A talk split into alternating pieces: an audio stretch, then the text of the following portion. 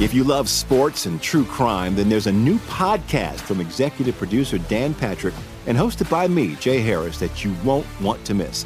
Playing Dirty Sports Scandals. Each week, I'm squeezing the juiciest details from some of the biggest sports scandals ever. I'm talking Marcus Dixon, Olympic gymnastics, Cain Velasquez, salacious Super Bowl level scandals. Join me on the dark side of sports by listening to Playing Dirty Sports Scandals on the iHeartRadio app, Apple Podcasts, or wherever you get your podcasts.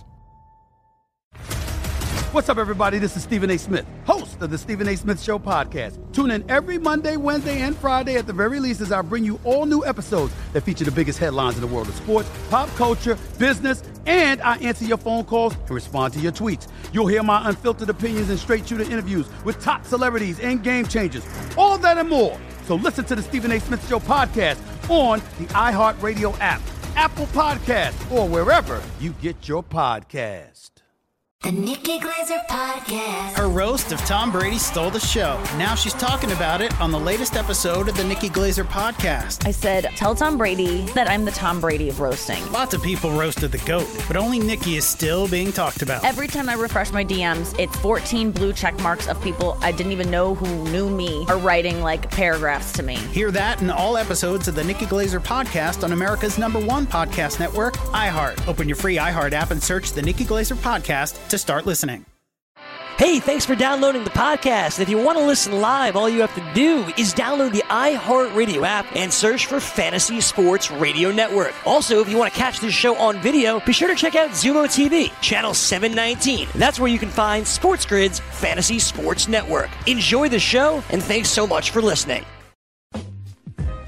Hello, everyone, and welcome back to the Daily Roto Hour here on Sports Grid TV. I'm Davis Mattek, joined today by Ricky Sanders, and it is our Monday morning. So that means that uh, everyone is only talking about and thinking about one thing, Ricky, which is episodes 9 and 10 of The Last Dance. We saw the Chicago Bulls win their fateful championship. We saw Michael Jordan retire, though though no clips of him as a member uh, of the Washington Wizards, which I was uh, a little disappointed about. So The Last Dance has uh, has come to an end. How are we how are we feeling about here at the end? I feel like I have a lot more of the full context of Michael Jordan. And we kind of heard that by the end, you might not like Michael because of his demeanor. And I just think this documentary made me love him more. I mean, that like killer mentality of him always wanting to win and just showing like what it takes to be the best at your profession. It motivates me to kind of think like that, even if I'm writing an article, doing a podcast, anything like it uh, is just to try and be the best and always find something that can motivate you. So my feeling was it was like you know watching an M. Night Shyamalan movie where you were waiting for the end where you're like okay now I'm gonna like dislike this guy and it never came. And I just I thought it was excellent. I thought the final two episodes were probably the ones I enjoyed the most. It might have been because they it was the ending. Um, but you know the whole Reggie Miller thing and finding out how stacked that team was. I completely forgot. I mean, the names on that team were ridiculous. There's just so much I have to say, but basically the summary would be I still love Michael Jordan. Yeah, and I mean, you know, I, I think that a lot of the people aren't going to like me stuff got overblown because Michael Jordan had you know an editorial hand in this documentary. Like there were there were certainly instances uh, where things you know nasty could have been said about michael jordan. There were a lot of moments of his career that were skipped over where he didn't look so great. Like you know there were games against the pistons where he just outright played bad and you know even in the 1998 season like there were fair criticisms you could have about michael jordan and the way he was playing the game you know for example that game six uh, I I've been going to the basketball reference for all of these games that they go really in depth on, just trying to get a sense of you know the minutes played and you know what guys were shooting and everything. So that game six where Michael Jordan makes the amazing shot against the Jazz, you know, clinches it.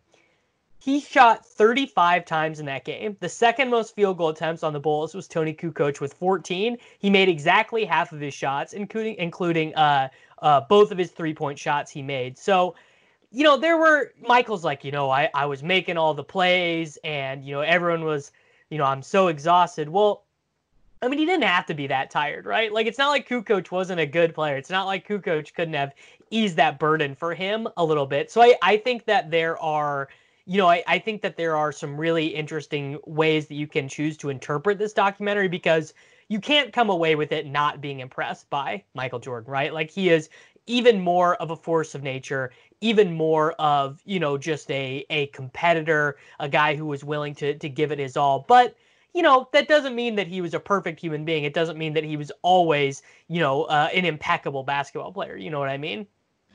Yeah, exactly. And so, not to go on a, a, a, like a pivot, but when you're talking about him not being a perfect human being, I think one thing that like all of us were thinking with him smoking cigars the whole time is like, how does this guy continue to be a top tier athlete and have a cigar like once a day? I mean, I don't know about you, but I had I eat one wrong thing and I go on a Peloton and it's like a 10 minute difference or, you know, a, a difference that way. So I don't know how Michael Jordan was able to sustain that, but that's kind of, you know, a sidetrack. He wasn't perfect. He he had a lot you know, underneath the surface, but you see with the media like how pressing that was. I can't even imagine what it's like today to be LeBron James versus what it's like to be Michael Jordan. Because Michael Jordan, he had to deal with the media, but once he was able to sneak out the door, once he was able to get on the team bus, people were still talking about him, but if he didn't turn on the TV, he didn't have to see it. I mean, with social media, Michael Jordan would not have been able to escape it, sort of like LeBron isn't. So, in a sense, I mean, you can understand with these superstars on a level where if you don't watch a documentary, you're just like, why is this guy, you know, nixing the media? But just seeing them, how the media is always all over him, you can kind of understand where he gets that thought process. I mean, yeah, I think uh, as Michael Jordan, you can definitely see why he developed such a prickly relationship with the media, right? Like, and and um, you know, he was treated maybe not unfairly, but he was definitely treated pretty harshly when he retired and and went to go do his minor league baseball adventure. Like, I, I think that we can say that pretty comfortably. I I want to talk more about that 97 98 Indiana Pacers team. So they have Reggie Miller, you know, Hall of Famer, absolutely great player.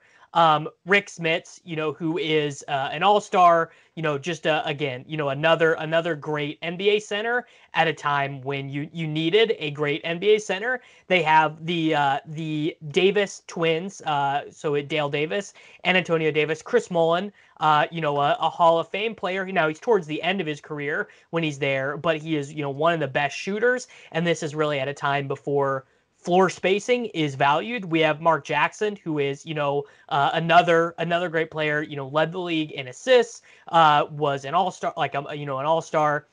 I mean, this team is crazy good. They they won a lot. They won a lot of games that year. You know, they they went they won 58 games that year. The next year uh, was the strike sort the strike shortened year, but they won 56 games another two years later. Like it it kind of sucks for the Pacers that. Uh, you know, when they when they were at their best, they ran up against the best team to ever play.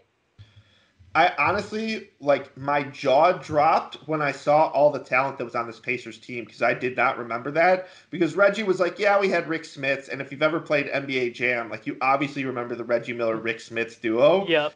But then Mark Jackson, was one of the NBA leaders in assists. I mean, you kind of I didn't even mention the... Jalen Rose. Jalen Rose, exactly. I was gonna go there. And it's funny because you look at this team from like a fantasy per, per, uh, perspective. No one on this team averaged more than 31 FanDuel fantasy points a game. Rick Smits yeah. was your leader at 30, which is just shows how deep this team was. It was. I'm trying to think of like a comparison these days with a team that maybe uh, like a healthy uh, Clippers, Clippers, team. The Clippers, yeah. I think yeah, like a healthy Clippers team where you just don't know if it's going to be a Paul George night, a Kawhi Leonard night, maybe neither because the bench gets hot and you get Lou Williams and Montrezl Harrell. That feels like what this team must have been. I'm happy there was no daily fantasy then because there was so much talent and like obviously anyone could go off at any point. And like if you didn't have Reggie Miller and he was having a slow game, you still had to worry about fourth quarter Reggie Miller. Uh, but yeah, this team, it feels like a team that should have won a championship looking at the roster. Yeah, I would actually kind of compare them to some of those teams that kept running up against the Miami Heat. Like actually, you know, actually kind of like the uh, mid mid 2010s Pacers actually that kept running into LeBron. Um, you know, just just all those teams that have had to had that have had to run into LeBron over the course of his career. You know, like a lot of those Celtics teams, like you know they the uh, you know and and and for the for the West, you know there were a lot of teams that were held down by the greatness of the Oklahoma City Thunder. So like you know the the Trailblazers and stuff like that, things would have been more open for them to make finals appearances had the Oklahoma City Thunder uh, not existed. And you know, I think that uh, I think people forget how good Reggie Miller is. You know, like I, I think that Reggie Miller gets thought of sort of as like uh like a spot up shooter, like actually kind of like what happened to Ray Allen, where people forget that Reggie Miller had some insane seasons. He averaged um, over 20 points a game in six different seasons. You know, was a was a good passer. Like Reggie Reggie Miller, no doubt, no doubt Hall of Famer, has some of the best clutch shots in NBA history, really. And like I don't know, he just he seems like one of those guys who, for whatever reason, you know, just get just gets thrown in the mix. I guess because he was never as good as Michael. Yeah, it feels like Ray Allen is like way highly more highly regarded because he's got right. the championships. Um, but in terms of their shooting ability, I don't think it's that crazy of a difference. And I mean, Reggie Miller in the playoffs just had some massive, massive years like that uh, 97, 98 about 20 points a game, which was when the team was loaded. But you look at the years around that, he had a year where he was 29 points per game uh, in the playoffs. I guess that was a one game sample, but here's one with 31 points per game in a series. Uh, there was one earlier where he had 31 points in a series. So in games where he was the number one scoring option, he shot the ball extremely well over a 44 basically a 45% field goal percentage in the playoffs. When you look at some Michael Jordan games like it's that makes it look pretty good. Seeing all the games that Michael Jordan shot below 40% yeah I, I don't think Reggie Miller gets his props and it's because he kept having to run into Michael Jordan. Reggie Miller in his age 39 season played 31 minutes a night for the Pacers and scored 14 points a game like that as a 39 year old like that's crazy right? Like that's just uh that's absolutely wild stuff. Um another thing that happened during that series is Pippen misses the potential uh game winning free throw and misses twice and and gives the Pacers a chance. And uh you know just uh, another another example of Pippen uh, Pippen should have been very glad to play when he did and where he did and with who he did because social media would have uh, would have just been brutal to this guy. Like people like he would have he would have been you know just as sort of castigated as like Dwight Howard had some of this stuff in his career happened uh you know during the the Twitter Instagram era. Can you imagine like the barstool memes of or videos rather of like guys smashing their TV after the Pippen free throws? I mean, I could just see what it would be like if that happened today and exactly, I mean, Pippen was bailed out playing with Michael Jordan, and I hate to use that terminology, but I mean, playing next to someone who was so great, you could make mistakes, and it just wouldn't matter because Michael would do anything, literally anything, to win. Um, so yeah, I mean, this, I think this documentary did a great job of highlighting like the parts where they could have lost and like actual failures, and then you know Michael Jordan basically coming to the rescue, which seems like it's overblown and like too perfect of a narrative, but that's really what happened time and time again with these Bulls teams. Oh, one of the one of the great moments. I don't think I will. I don't think I'll ever forget this one. So Michael's sitting there pregame with his security guards and Ahmad Rashad, and and Ahmad Rashad says, you know, some can some can't. Michael goes, yeah, you know, I kind of kind of like that. Some can, some can't. And then he thinks for a second. He's like, keep a Ahmad Rashad away from Scotty Burrell. He'll he'll scare Scott. There's no there's no way Scotty Burrell is built to handle the the possibility of thinking, you know, uh, some some can, some can't. You know, poor Scotty Burrell. No one. I I actually, you know, I looked this up because I just I just wondered. He played one year he played one year with the Bulls, and it was it was this year. It was the last dance. He barely played. You know, he played. I guess he played ten minutes uh, in that game six against the Jazz, and that was because Pippen was injured. But like, you know, he just is a total bench player, and uh, you know, poor poor Scotty Burrell. He just he caught more strays in this than pretty much anyone else. I mean, he did have that 20 point game, but yeah, that this must have been the worst year of his life. Just always going to practice, always having Michael giving him crap. And like even when Michael knew he was going to leave, he's like, "Scotty, I better not catch you in a bar. I'm gonna whoop your ass." I yeah. thought that was so, fantastic. It was. It was fantastic. We are going to continue our discussion of The Last Dance here on the Daily Roto Hour on Sports Grid TV when we get back here in uh, just a few moments on the uh, the other side of break. DailyRoto.com. Learn from the game's best DFS players. We don't just give you premier advice, we play every day. All major sports, all year round, we never stop. Industry leading DFS tools and custom projections. And now, the DailyRoto.com Optimizer. In minutes, build and optimize lineups for cash games and tourneys. Learn from the game's best DFS players. Join DailyRoto.com. If you love sports and true crime, then there's a new podcast from executive producer Dan Patrick and hosted by me, Jay Harris, that you won't want to miss. Playing Dirty Sports Scandals. Each week, I'm squeezing the juiciest details from some of the biggest sports scandals ever. I'm talking Marcus Dixon, Olympic gymnastics, Cain Velasquez, salacious Super Bowl level scandals. Join me on the dark side of sports by listening to Playing Dirty Sports Scandals on the iHeartRadio app, Apple Podcasts, or wherever you get your podcasts. What's up, everybody? This is Stephen A. Smith. When I'm not at my day job, First Take, you can find me in my studio hosting the Stephen A. Smith Show podcast. Tune in every Monday, Wednesday, and Friday, at the very least, as I bring you all new episodes that feature the biggest headlines in the world of sports, pop culture, business, and politics. You'll hear my unfiltered opinions on those nauseating Cowboy fans, the chaos in Washington, D.C., and trending topics on social media, as well as my straight shooter interviews with top celebrities and game changers. And I occasionally give out love advice. Yes, it's true. If you want to know my true feelings about something, I'll give it to you straight. So, listen to the Stephen A. Smith Show podcast on the iHeartRadio app, Apple Podcasts, or wherever you get your podcast.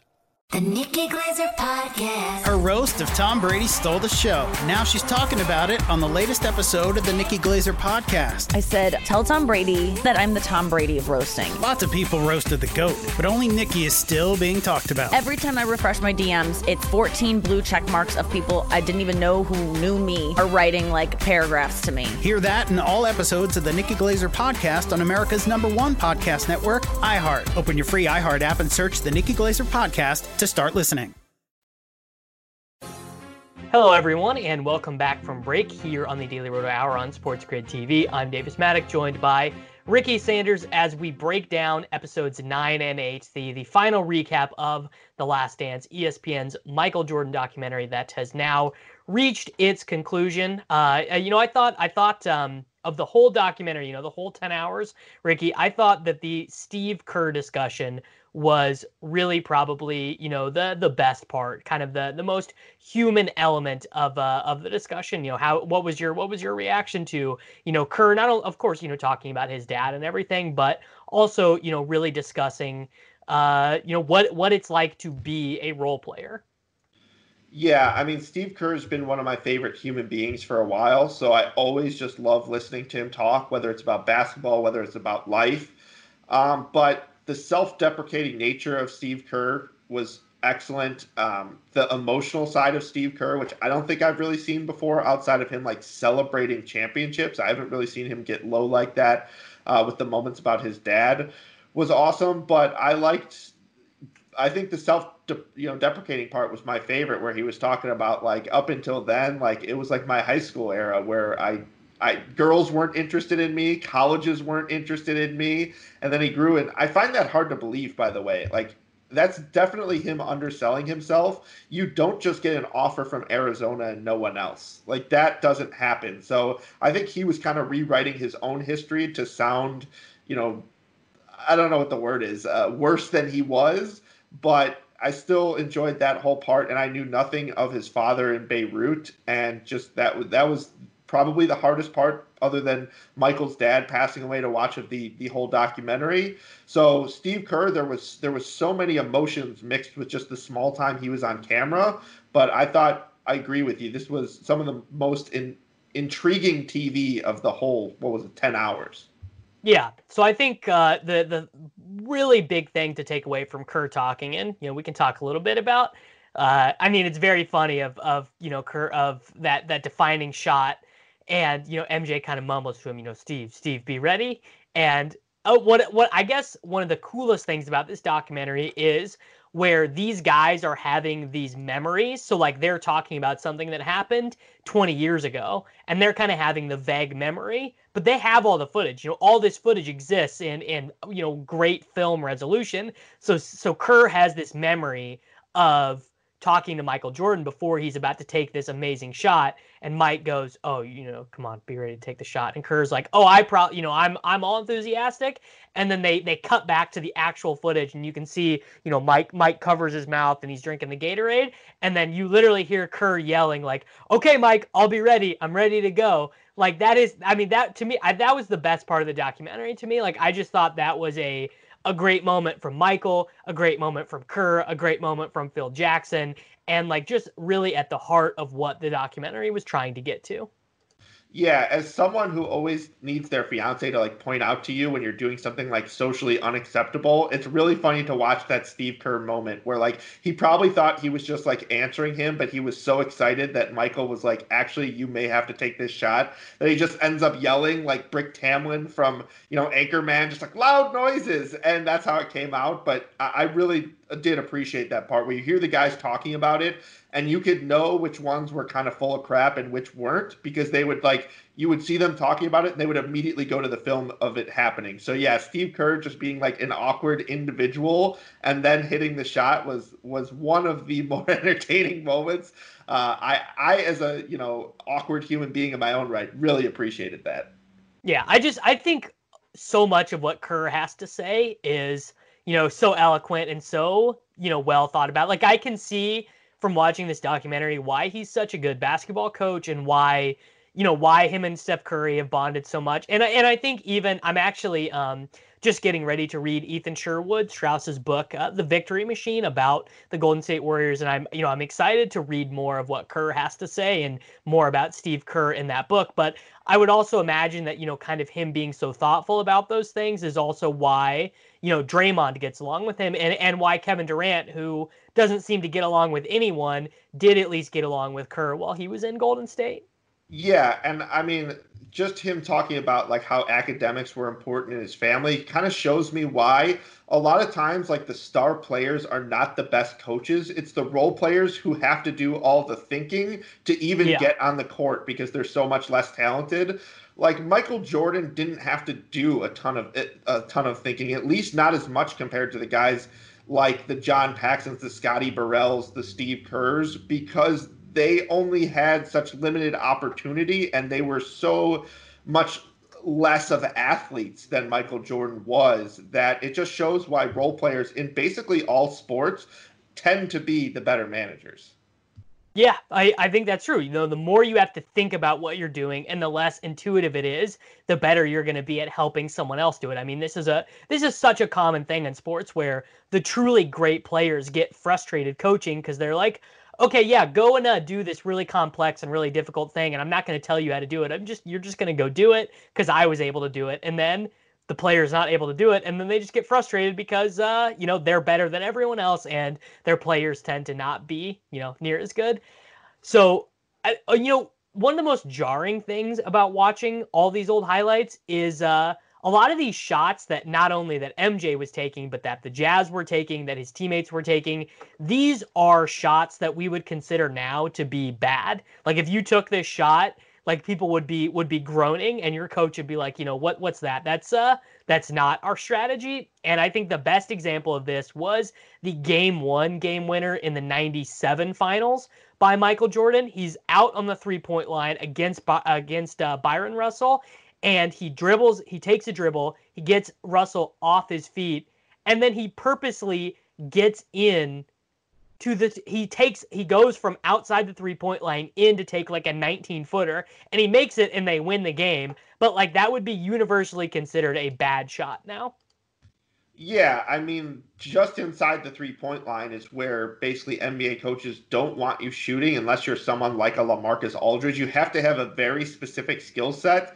And even then, I think you know coaches would prefer like to get the ball in deep to Lamarcus Aldridge, where he's even more comfortable. So I I agree with that. The thing with Michael Jordan was he had a clear plan where you can't even fault him for it. Where he said that Bryon Russell was playing him on his toes, so he knew if he hit him with the crossover, he wasn't going to be able to change direction, and he just reacted to the situation with limited time. Now I'm sure if Michael could have gotten in deeper, he would have preferred that. But knowing how the defense was set up, I think you have to give him a pass for it. Even though it wasn't a great shot, it was the right player taking the shot, and he had a clear plan. So I don't think even Phil Jackson would be like, you know, we weren't okay with him shooting that. As long as Michael told me, you know, why he was comfortable taking that shot, I think they would have been absolutely okay with it.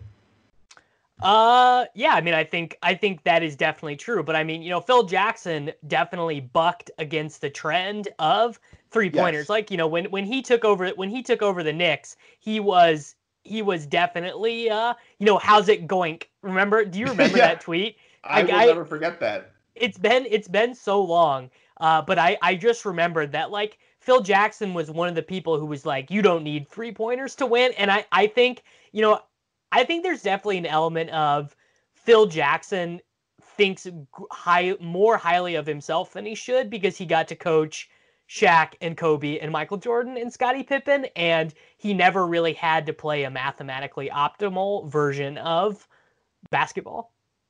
Well, and things change. I mean, leagues become more run heavy, more pass heavy as the rules change. We've seen that with football as defensive backs have not been able to pressure guys without getting penalties called, it's become a more pass happy league. So guys who ran, you know, the wishbone offense in the 1930s would have just no chance coaching in the 2020s. And I think the same is true with Phil Jackson as the game has become more three point centric and there's there's more metrics. I mean, anyone could probably have coached with Michael Jordan. We saw Doug Collins do a pretty darn good job there but you get a lesser talented roster and you have to figure out how to optimize it. And because Phil Jackson had just played amongst multiple superstars, he had a tough time adjusting. So I think games evolve. I will never, ever think that Phil Jackson was a bad coach because he couldn't figure out things with the Knicks but it's pretty clear that his idea for the league had passed time and i think that's all there really is to say about phil. I don't think it's a good thing. I don't think it's a bad thing. I just think it's the realization of the situation. So i you know kind of one thing that uh, i want to i want to come back i want to come back to kerr and talk about this which is that you know in the in the regular season you're only taking five shots a game as a role player, right? You know, Kerr Kerr's taking five shots a game, playing 20 minutes. He doesn't have he doesn't have the ball in his hands all that often.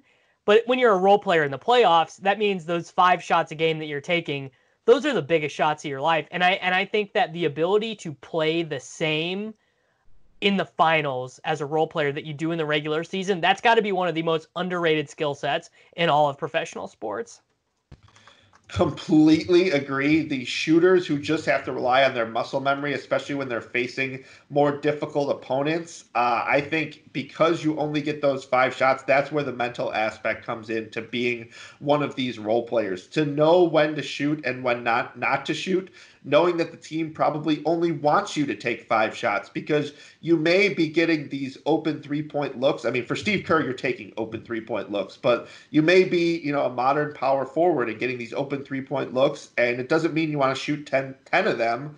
Uh, because you know your team has some better players elsewhere who should be running the offense. So it's kind of a underrated aspect of the game is like finding the, the spots to take your shots and knowing when too many uh, will actually hurt your team. And Steve Kerr, being the role player and the, the thinker that he was, did a great job. When when he was called upon, he shot. Uh, we saw him in the highlights, by the way, which I, I was unaware of, that he was a pretty good ball handler. He was bringing up yeah. the ball a ton of the time with Michael Jordan. I thought he was just your pure uh, off ball shooter there was more to his game than that. We saw it in the highlights. So having that to his game, having the shooting aspect, I think it was all very impressive. I don't think you can come away from this documentary thinking anything other than highly of Steve Kerr. Yeah, you know, I, I think that is kind of an interesting thing. Is Kerr very much a background character in the the legend of Michael Jordan, but in this documentary, he becomes, I think, one of the central characters because he he's got some great stories. You know, him and Michael, him and Michael got into the fight, which I, I thought yep. was, uh, you know, a, a huge element of the documentary. And of all the people that Michael talks about, you know, he's got he's got his he doesn't say much about Rodman. He says a little about Pippen, you know, he's dis- disappointed in Pippen when he doesn't come in against the Knicks, but you know, mostly has just kind things to say about Pippen. But I mean, you you can kind of sense like some real admiration for Kerr of being like, you know, Kerr's dad died like like my dad died. We never talked about it. I'm sure those guys, you know, they they don't talk about their their feelings all that much in the Bulls locker room, but I thought that was I thought that the relationship between those two was uh was pretty cool. So we're to go ahead and head to break here at the Daily Roto Hour on Sports Grid TV. When we get back in just a few moments, we are to continue our discussion of ESPN's The Last Dance, the Michael Jordan documentary. See you guys then dailyroto.com. Learn from the game's best DFS players. We don't just give you premier advice, we play every day. All major sports, all year round, we never stop. Industry leading DFS tools and custom projections. And now, the dailyroto.com optimizer. In minutes, build and optimize lineups for cash games and tourneys. Learn from the game's best DFS players. Join dailyroto.com. If you love sports and true crime, then there's a new podcast from executive producer Dan Patrick and hosted by me, Jay Harris, that you won't want to miss. Playing Dirty Sports Scandals. Each week, I'm squeezing the juiciest details from some of the biggest sports scandals ever. I'm talking Marcus Dixon, Olympic gymnastics, Cain Velasquez, salacious Super Bowl level scandals. Join me on the dark side of sports by listening to Playing Dirty Sports Scandals on the iHeartRadio app Apple Podcasts, or wherever you get your podcasts. What's up, everybody? This is Stephen A. Smith. When I'm not at my day job, First Take, you can find me in my studio hosting the Stephen A. Smith Show podcast. Tune in every Monday, Wednesday, and Friday, at the very least, as I bring you all new episodes that feature the biggest headlines in the world of sports, pop culture, business, and politics. You'll hear my unfiltered opinions on those nauseating Cowboy fans, the chaos in Washington, D.C., and trending topics on social media, as well as my straight shooter interviews with top celebrities and game changers. And I occasionally give out love advice. Yes, it's true. If you want to know my true feelings about something, I'll give it to you straight. So, listen to the Stephen A. Smith Show podcast on the iHeartRadio app, Apple Podcasts, or wherever you get your podcast.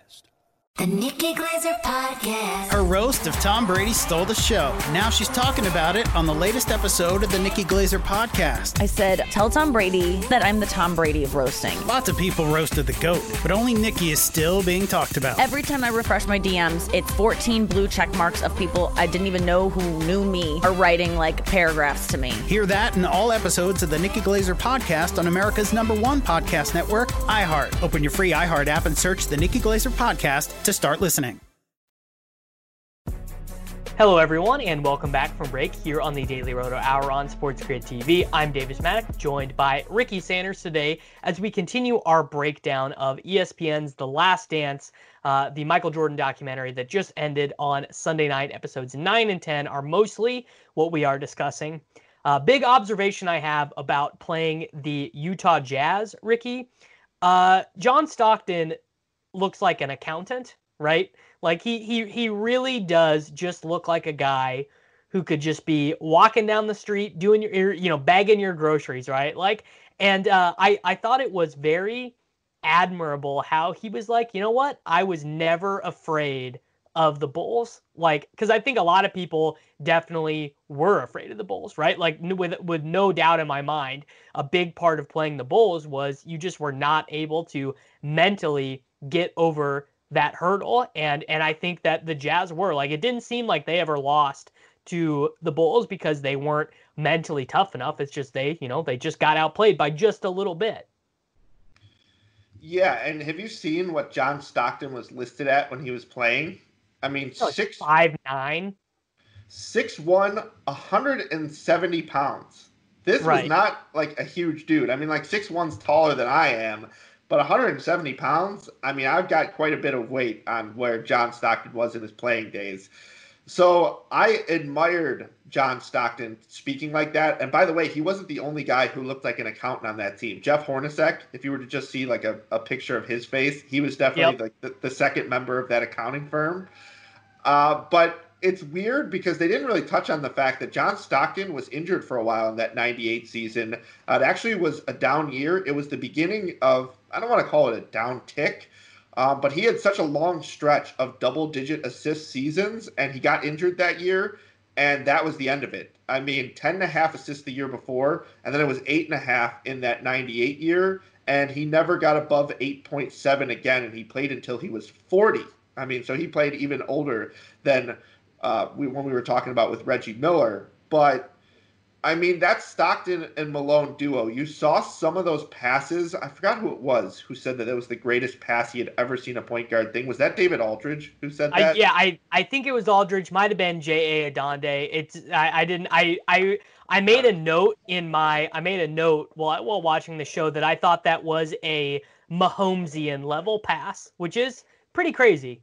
Yeah, I mean, I when he first threw it, I was like, okay, it's just like a full court pass. Like Kevin Love makes these all the time, but the fact that Malone like changed shoulders and it led him perfectly to the basket over two defenders, like I saw where he was coming from. But there were a bunch of other bounce passes to get Karl Malone open, and we talk about how fun it must have been playing with Michael Jordan, but how about playing with a passer like John Stockton to make your to make your baskets that much easier. Like I think if Karl Malone were playing with a, a point guard like a George Hill or someone who is more scoring oriented, you might have seen Malone average instead of like 28 points per game in a bunch of seasons, like somewhere around 20. I mean, we've seen that in NBA DFS when the point guard is out, people just assume the usage is going to go elsewhere, and then there's no other useful point guard on the team, so the defensive attention goes. I mean, John Collins when Trae Young was out and they didn't have a backup point guard uh, was the the example I could think of. So John Stockton, I don't think they went as in depth in, with him as I would have liked. You know, with those Utah teams,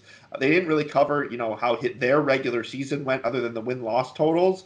But I thought it was a pretty big ego from a guy who, you know, was playing the best ever. But I think that's what you need in the NBA. Like, you can't be scared of playing the great players because there's so many of them. I think that is, yeah, I, definitely think that's true. I also think uh, sort of an interesting thing about Malone is that he would be a center now, and he would be amazing. Like as a as a center who could work in the pick and roll like that, and who could shoot, you know, like like let's let's say like twenty footers, eighteen footers, like he like a lot of teams would be very happy to have him at this point, right? Like you know, a center who can make jump shots eh, and and rebound and move the floor. Like Malone, we think of him as as an offensive player, but he was a pretty good defensive player. You know, again, you know, just going off. I'm not saying I've scouted a ton of 1998 Jazz games, but his like defensive win shares numbers and everything are are pretty solid. So yeah, I mean, I I think he would be a I think Malone would be a player who transitions well to today's game as a center. He was a lot skinnier than I thought he was too. Like I remember Karl Malone being a stocky guy, and then they showed him like congratulating the Bulls after that 1998 championship, and he was lanky for a big dude. So I went from thinking that he was probably too slow as a power forward, like wouldn't transfer today's NBA game, to like watching more of these highlights and thinking the exact same thing that you did. Is like I'm not high on, and I don't think most of analytics is not high on like the Clint Capelas of the world, the guys who are centers, but just really dunk and just have like the the game like three feet away from the basket. I don't think those are the type of centers that translate that well to this game. In fact, I think like power forwards who can play centers are very valuable. And Karl Malone was only six nine, but can you imagine him in like a death lineup where he could play defense on the biggest guy on the court on one side and come down and be like a LaMarcus Aldridge on the other side? I think Karl Malone is fantastic. His numbers, like I think they would jump out on people. Like we talked about no one on Indiana averaging a ton of fantasy points. Karl Malone two different seasons over sorry five different seasons i undercounted that averaging over 50 fanduel fantasy points how about that for a big man i mean malone was ridiculous and that's yeah. that was mostly a, lot of a points. man offense yeah yeah so one of the to me i i loved I loved this moment and I hated this moment. So I I really enjoyed the you know Michael's superpower is being able to be present in the moment, and I you know I, I kind of hate when document like documentaries um, tell that instead of show that because you know then a little bit later we get the moment of him playing the piano in his hotel room, being like you know everyone stop worrying about uh, next year, you know, and and worry about this year, which is you know obviously him him being in the moment. But what I was what I was sort of thinking is Michael is kind of like a superhero in his ability to only focus on literally the direct task right in front of him and that that you know no one else to my like you know maybe i mean maybe brady has the ability to do this or whatever right? Like his ability to just be in the one moment is i think his greatest skill. Completely completely agree. I mean as a human being just think about how many times a day you think of either the past or the future. Whether it's, you know, think of you get a little pain in your ankle, like, what am I going to do about this? Michael Jordan didn't think about little things like that. He was just focused on, regardless of how he was feeling, winning a game that night. And I agree with you. I don't like when you they build a guy up like that unless they just show it to you with raw footage. I think that by the piano and hearing Michael Jordan reacting to, the media, you know, when they're saying like, "What are you gonna do? What are you gonna do later? What are you gonna do later?" and he's just like, "Look, we're we're celebrating right now, or we're or we're focused on right now after a loss." Michael was one of a kind. I mean, how else can we verbalize just how fantastic Michael Jordan was and how, how perfect the mindset was for the time, for the team, and just for the game of basketball. It's the reason he's so great. I mean, after quitting, I think his mindset, by the way, after leaving for baseball, I think his mindset was that much more focused when he came back that he was just like unbreakable after even after remember that turnover against the Magic and ended up losing the game. Uh, he actually threw away the ball in that. I mean, he was just right back to business after that. So you know, in today's game, I think you'd be hard pressed to find a guy who doesn't at least, you know, you know, get, get hard on themselves for like screwing up a final play, having to face the media. And Michael was just, we're on to the next game, and that's truly one of a kind. Yeah, and you know, a lot of a lot of my um, thoughts about Michael, or like my my job during this has sort of been to be a skeptic and be like, you know LeBron has done this, Durant has done this, Curry has done this, and there's there's there's I mean there's many moments that are are completely undeniable, but there is one moment to me that is the most just there's nothing there's nothing impeachable about this moment and it's that shot in game 6 to win the the final championship like everyone in the building knows it's going to him. Pippen hasn't been playing. Jordan has has shot 34 times up until that point he he's exhausted. He's got he's had food poisoning, I guess, or he's hungover or whatever. You know, uh, we, we we I don't know if we'll ever know the truth about what happened in that hotel room in Utah. And I mean, one obviously the Jazz really messed up by not bringing the double team there, right? Like you, you got it, you got to bring the double team there, but they didn't. And yeah, you're right. Michael is like, look, I know, I know if I go this way, Russell is gonna go off his feet. And and did he push off? Yeah, I mean he pushed off a little bit, but hitting that shot in that moment, everyone knows it's coming. He's exhausted. The whole emotional weight of that moment, knowing that this is very likely if he hits this shot, gonna be the last basketball game he ever plays, the last shot he ever takes. Uh, you know, he, he, the the Washington Wizards are not even a gleam in his eye. That shot is to me that shot and the Ray Allen shot to win uh, the the the Heat's championship. I think those are the two best shots in basketball history to me. Yeah, and I actually have more of an appreciation for it knowing that Reggie Miller, that shot that he hit basically pinballing off Michael Jordan earlier in the playoffs and them not calling it and, and him hitting the final shot, like Michael Jordan then doing somewhat of a pinball later in the playoffs, having the scouting report on the guy, knowing he's beaten him before doing the same thing, it just gave more of an appreciation to the context of the shot. Like you can't be mad about the Michael Jordan shot and not be mad about that Reggie Miller shot that cost the Bulls one of the games earlier in the playoffs. I don't I don't think you can have like differing opinions about those two shots. And Michael had to suffer from that Reggie Miller shot. And regardless of how you feel about it, I think the mindset of Reggie Miller and Larry Bird basically spoke to what Michael said is make the officials make a call at that big moment. If they want to ruin that moment, you know, let them have the the fortitude to do so, and it's very unlikely that that will be the case. So Michael giving him a little bit of a stiff arm doesn't bother me as much as it bothers most, especially after you see what Reggie Miller did to him earlier in the same playoffs. All right. Need you to answer this question for me if the Bulls bring everyone back, do they win? Do they win number seven? And and do you think that Pippen comes back with them?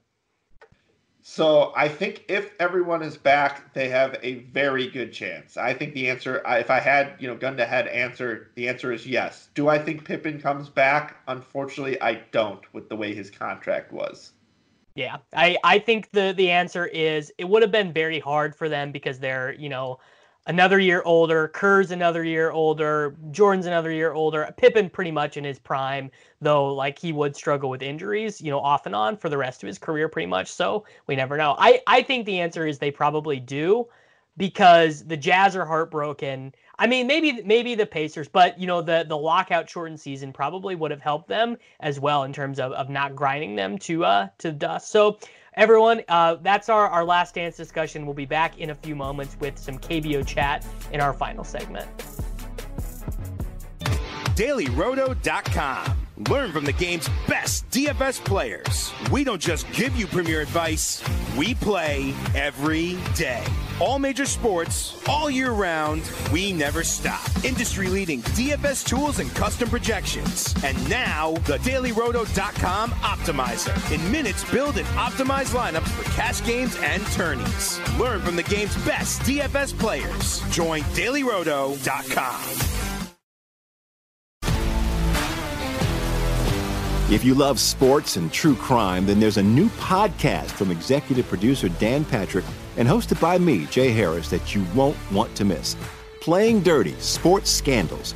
Each week, I'm squeezing the juiciest details from some of the biggest sports scandals ever.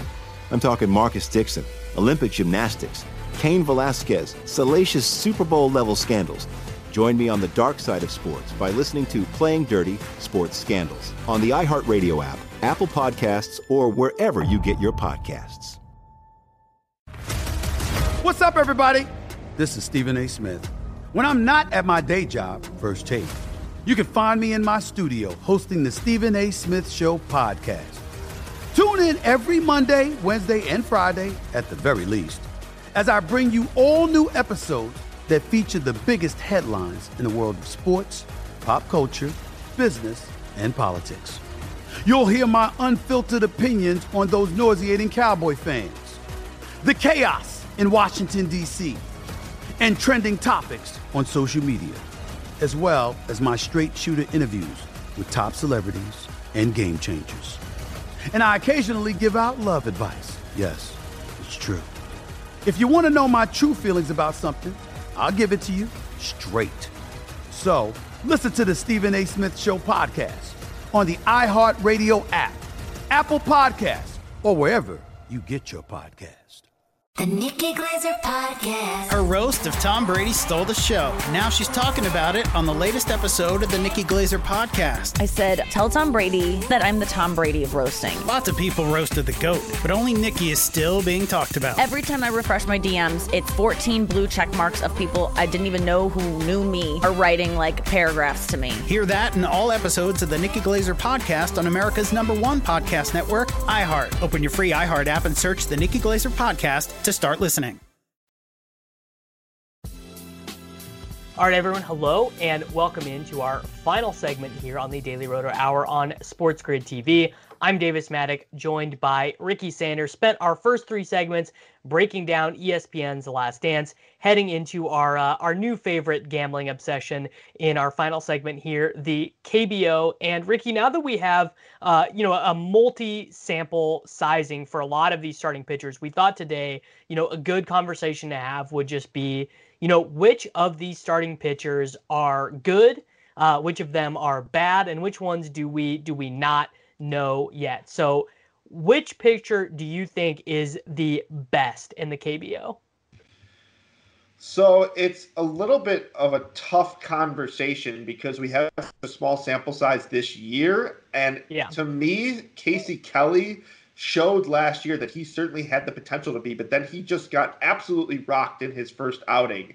Uh, and so for us at this point to say like a guy who one of his starts has been absolutely terrible and that's like 50% of the sample, it's really hard to go there. The guy who has looked the most consistent has been Chang Mo Koo, is the guy that Fangraphs projected to be the leader in terms of, of K per nine in this league. And if you've watched him, you would know why. His guy has pinpoint control with some nasty breaking balls. Uh, I think Chang Mo Koo is the guy who is the likeliest to be the next carryover to the MLB. If he so chooses, I think there will be certainly some MLB interest. This is one of the few guys in this league who looks like he can miss bats on a consistent basis. We have seen some other guys be extremely inconsistent so far, who we expect to be top tier guys, but I think Koo has been the best of the bunch. Yeah, I think that is. I think that is likely true. So, uh, for those of you who aren't uh, up at four o'clock in the morning sweating the KBO with us, uh, Chang Mo Koo has pitched 14 innings. He has 18 strikeouts, only three walks. He's faced 49 total batters, a K rate of 36%. Ricky, uh, I mean, this is this is really A plus level stuff. I mean, I I think he has been I think there, there's no way you can say he hasn't been one of the most fantastic pitchers in baseball, essentially, yeah. uh, in in KBO. So he's basically a prospect, and the reason I've been like hesitant to just crown him is because you look at his last few years of sample. Over those last two years, a one-four WHIP, you know, 21.9% K rate. It's not exactly what it is now, but he was only 22 last year. So we're talking about like a 23-year-old pitcher who could easily be hitting his prime. I'm a lot more willing to crown him as a guy who has sort of figured it out than I am as someone like Wu Cha Wu, Wu Chan Cha uh, on LG who looked like you know he had figured it out through two starts, but you saw this extensive sample over the course of the last two years, basically over 300 innings of mediocrity and he's he's 33 years old now. So, I mean, a young kid, I think it's completely different. And because you know projections have been on his strikeout stuff for a while, I think it's okay to start crowning Chang Mo Koo as opposed to some of these other pitchers who have had like a pretty solid two start sample size. But I think we still need to be skeptical of most.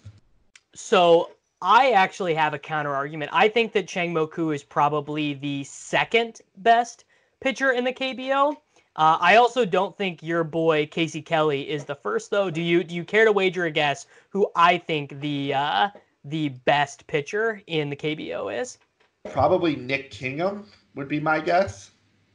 Kingham is good, but my answer is Odrisamer Despaigne, and I think the reason why he is going to be so good in this league relative to league average is he throws a ton of off speed stuff, and it didn't work in Major League Baseball at all. His curveball and his off speed stuff just got destroyed by Major League hitters because there are not loads of, you know, power hitters sitting here in uh, you know, in the KBO, it's a lot of it's a lot of contact hitters. It's a lot of guys who, you know, really want to grind out walks and stuff like that. The fact that he can throw his off-speed stuff for strikes and the fact that he can you know, generate whiffs with his off speed stuff in the KBO that he was not able to generate in Major League Baseball. You know, lead me to believe that his early results, uh, you know, 18 strikeouts in 17 innings pitch, only two walks, uh, you know, a, a really healthy K rate. I, I basically think he is for real in this league in a way that, you know, he never could have been in Major League Baseball. Yeah, he has a 1 9 fifth through three starts in the KBO. Does Despaigne? I, I think I buy your argument. I'm just happy you didn't go Raul Alcantara, by the way, after one good start. Um, no, he, he is a, he's a weird one to figure out.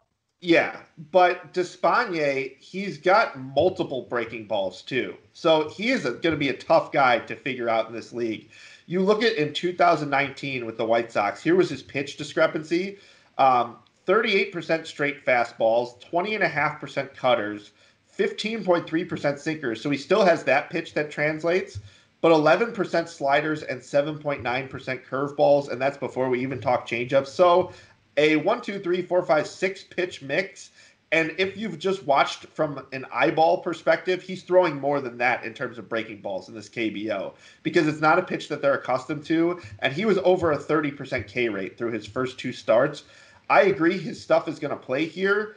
I'm just not sure if there's going to be an adjustment period after you know the the first wave of there's been no no sample size on him. I think I believe that guys like Nick Kingham are slightly better like pure pitchers, but I guess in a contact league there is a scenario in which Despaigne can eke it out. I played Despaigne each time in daily fantasy. Oh yeah. So so I'm not like anti Despaigne. I'm just not sure that he's going to be the best over a longer period. Yeah, I mean maybe that's true, right? So maybe maybe we're we're four months into the KBO season and uh, everyone knows like you know, this dude's gonna this dude's literally gonna throw a ball that breaks like 60% of the time. I mean, you know, there's a reason that major league pitchers can't get away with that despite breaking balls generally being harder to hit. It's that when the batter knows a breaking ball is coming, that ball just is moving so much slower than a fastball that it's just much, much easier to generate positive contact with. So I can I can maybe see it not working out over the course of the season, but for right now, uh, I'm gonna I'm gonna keep writing our boy o- Odrisamer. Sommer. Yeah, and I want to mention a different pitcher, by the way, because this is one for daily fantasy and for betting purposes. I think we need to know, and this is why stats kind of suck sometimes. Have you seen Jung Hyun Park of the SK Wyverns? He is a guy whose numbers look mediocre on paper, but he is a Chad Bradford style submariner who is a starting pitcher. He uh, his last start struck out seven LG Twins in five innings. He has an 11 to 3 K to walk ratio so far. I stacked an offense that I think it was LG that last time who was besides Hyunsoo Kim and uh, Ramos was mostly right-handed offense and it looked like a guy who had been mediocre as of late but seeing that context completely changed how I feel about this pitcher. So I think you're going to find some like you know, uh, spreadsheet warriors who develop a pitcher or, or, an opinion about these pitchers and haven't watched them. But knowing that Jong Hoon Park is a righty sinker baller, I think this is a guy that we're just targeting offenses that are left-handed heavy against. He is so difficult to figure out from a right-handed perspective. If you have the time, it's J O N G dash H O O N or H U N, depending on what site you look at. Park. Go look at some video of him because his throwing motion, I've never seen it from a starter before. All right. Uh, what about uh, some of these other American imports? We have uh, Drew Drew Gagnon, uh, Eric Jokisch, Drew Rucinski, uh, uh, Chris Flexen, even. Which who are some of these guys who are you know proven to you that they belong or or that they aren't as good as we thought? So Eric Jokisch is a guy who has impressed me so far. former short time Cub pitcher you look over the last two years 3.13 ERA in this league that's played very well 1.13 whip. These guys with the low whips in you know in the one ones are just very difficult to find in this league. And Eric Jokisch a lefty who pounds the strike zone he's clearly a guy who you want to be targeting against lefty heavy lineups. He also throws a ball with some sink on it so I think he should generate some ground balls.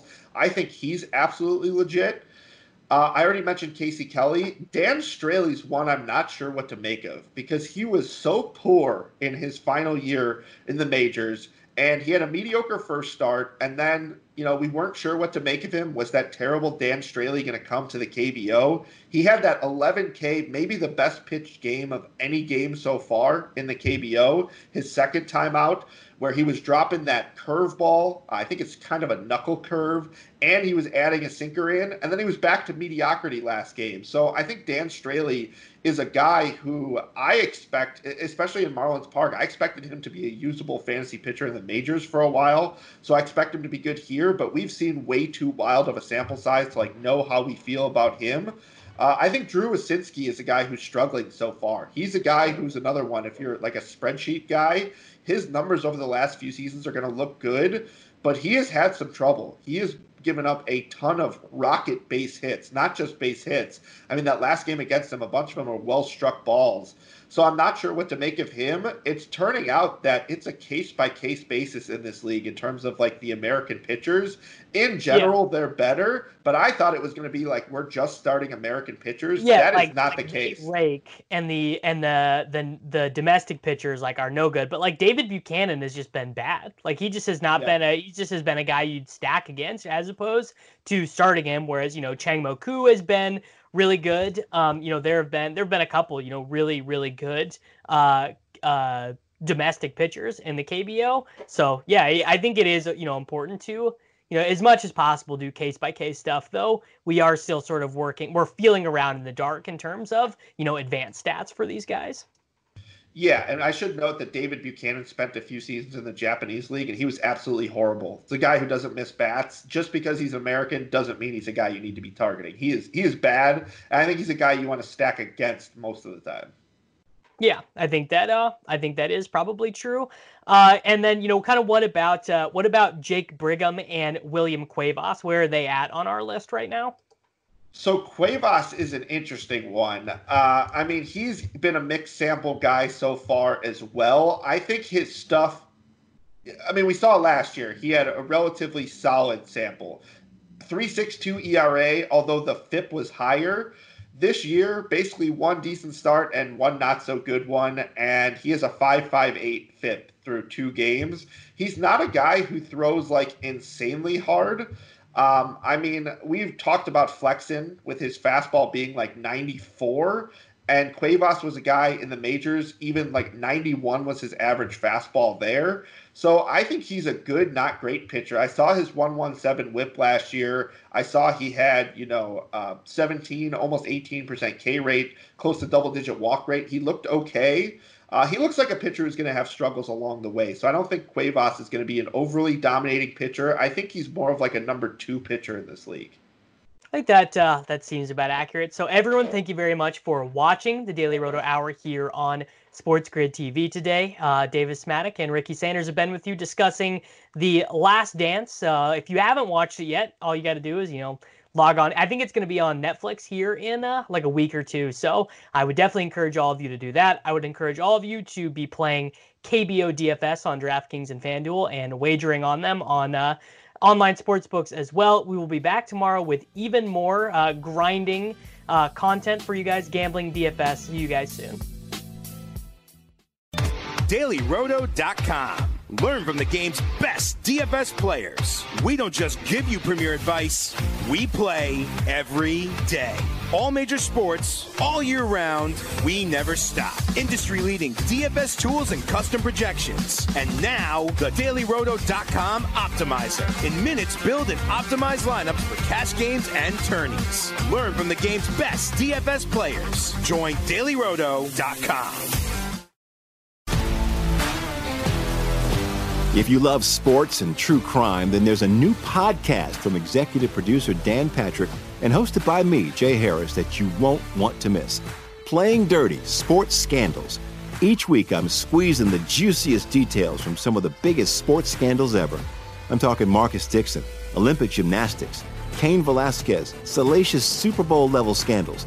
Join me on the dark side of sports by listening to Playing Dirty Sports Scandals on the iHeartRadio app Apple Podcasts, or wherever you get your podcasts.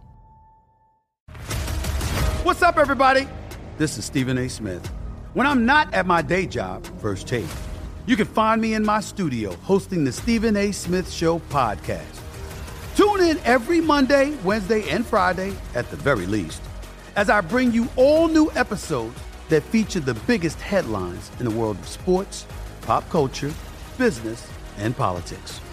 You'll hear my unfiltered opinions on those nauseating Cowboy fans, the chaos in Washington, D.C., and trending topics on social media, as well as my straight shooter interviews with top celebrities and game changers. And I occasionally give out love advice. Yes, it's true. If you want to know my true feelings about something, I'll give it to you straight. So listen to the Stephen A. Smith Show podcast on the iHeartRadio app, Apple Podcasts, or wherever you get your podcasts. The Nikki Glazer Podcast. Her roast of Tom Brady stole the show. Now she's talking about it on the latest episode of the Nikki Glazer Podcast. I said, Tell Tom Brady that I'm the Tom Brady of roasting. Lots of people roasted the GOAT, but only Nikki is still being talked about. Every time I refresh my DMs, it's 14 blue check marks of people I didn't even know who knew me are writing like paragraphs to me. Hear that in all episodes of the Nikki Glazer Podcast on America's number one podcast network, iHeart. Open your free iHeart app and search the Nikki Glazer Podcast to start listening. If you love sports and true crime, then there's a new podcast from executive producer Dan Patrick and hosted by me, Jay Harris, that you won't want to miss. Playing Dirty Sports Scandals. Each week, I'm squeezing the juiciest details from some of the biggest sports scandals ever. I'm talking Marcus Dixon, Olympic gymnastics, Cain Velasquez, salacious Super Bowl level scandals. Join me on the dark side of sports by listening to Playing Dirty Sports Scandals on the iHeartRadio app, Apple Podcasts, or wherever you get your podcasts. What's up, everybody? This is Stephen A. Smith, host of the Stephen A. Smith Show podcast. Tune in every Monday, Wednesday, and Friday at the very least as I bring you all new episodes that feature the biggest headlines in the world of sports, pop culture, business, and I answer your phone calls and respond to your tweets. You'll hear my unfiltered opinions and straight shooter interviews with top celebrities and game changers. All that and more. So listen to the Stephen A. Smith Show podcast on the iHeartRadio app, Apple Podcasts, or wherever you get your podcast.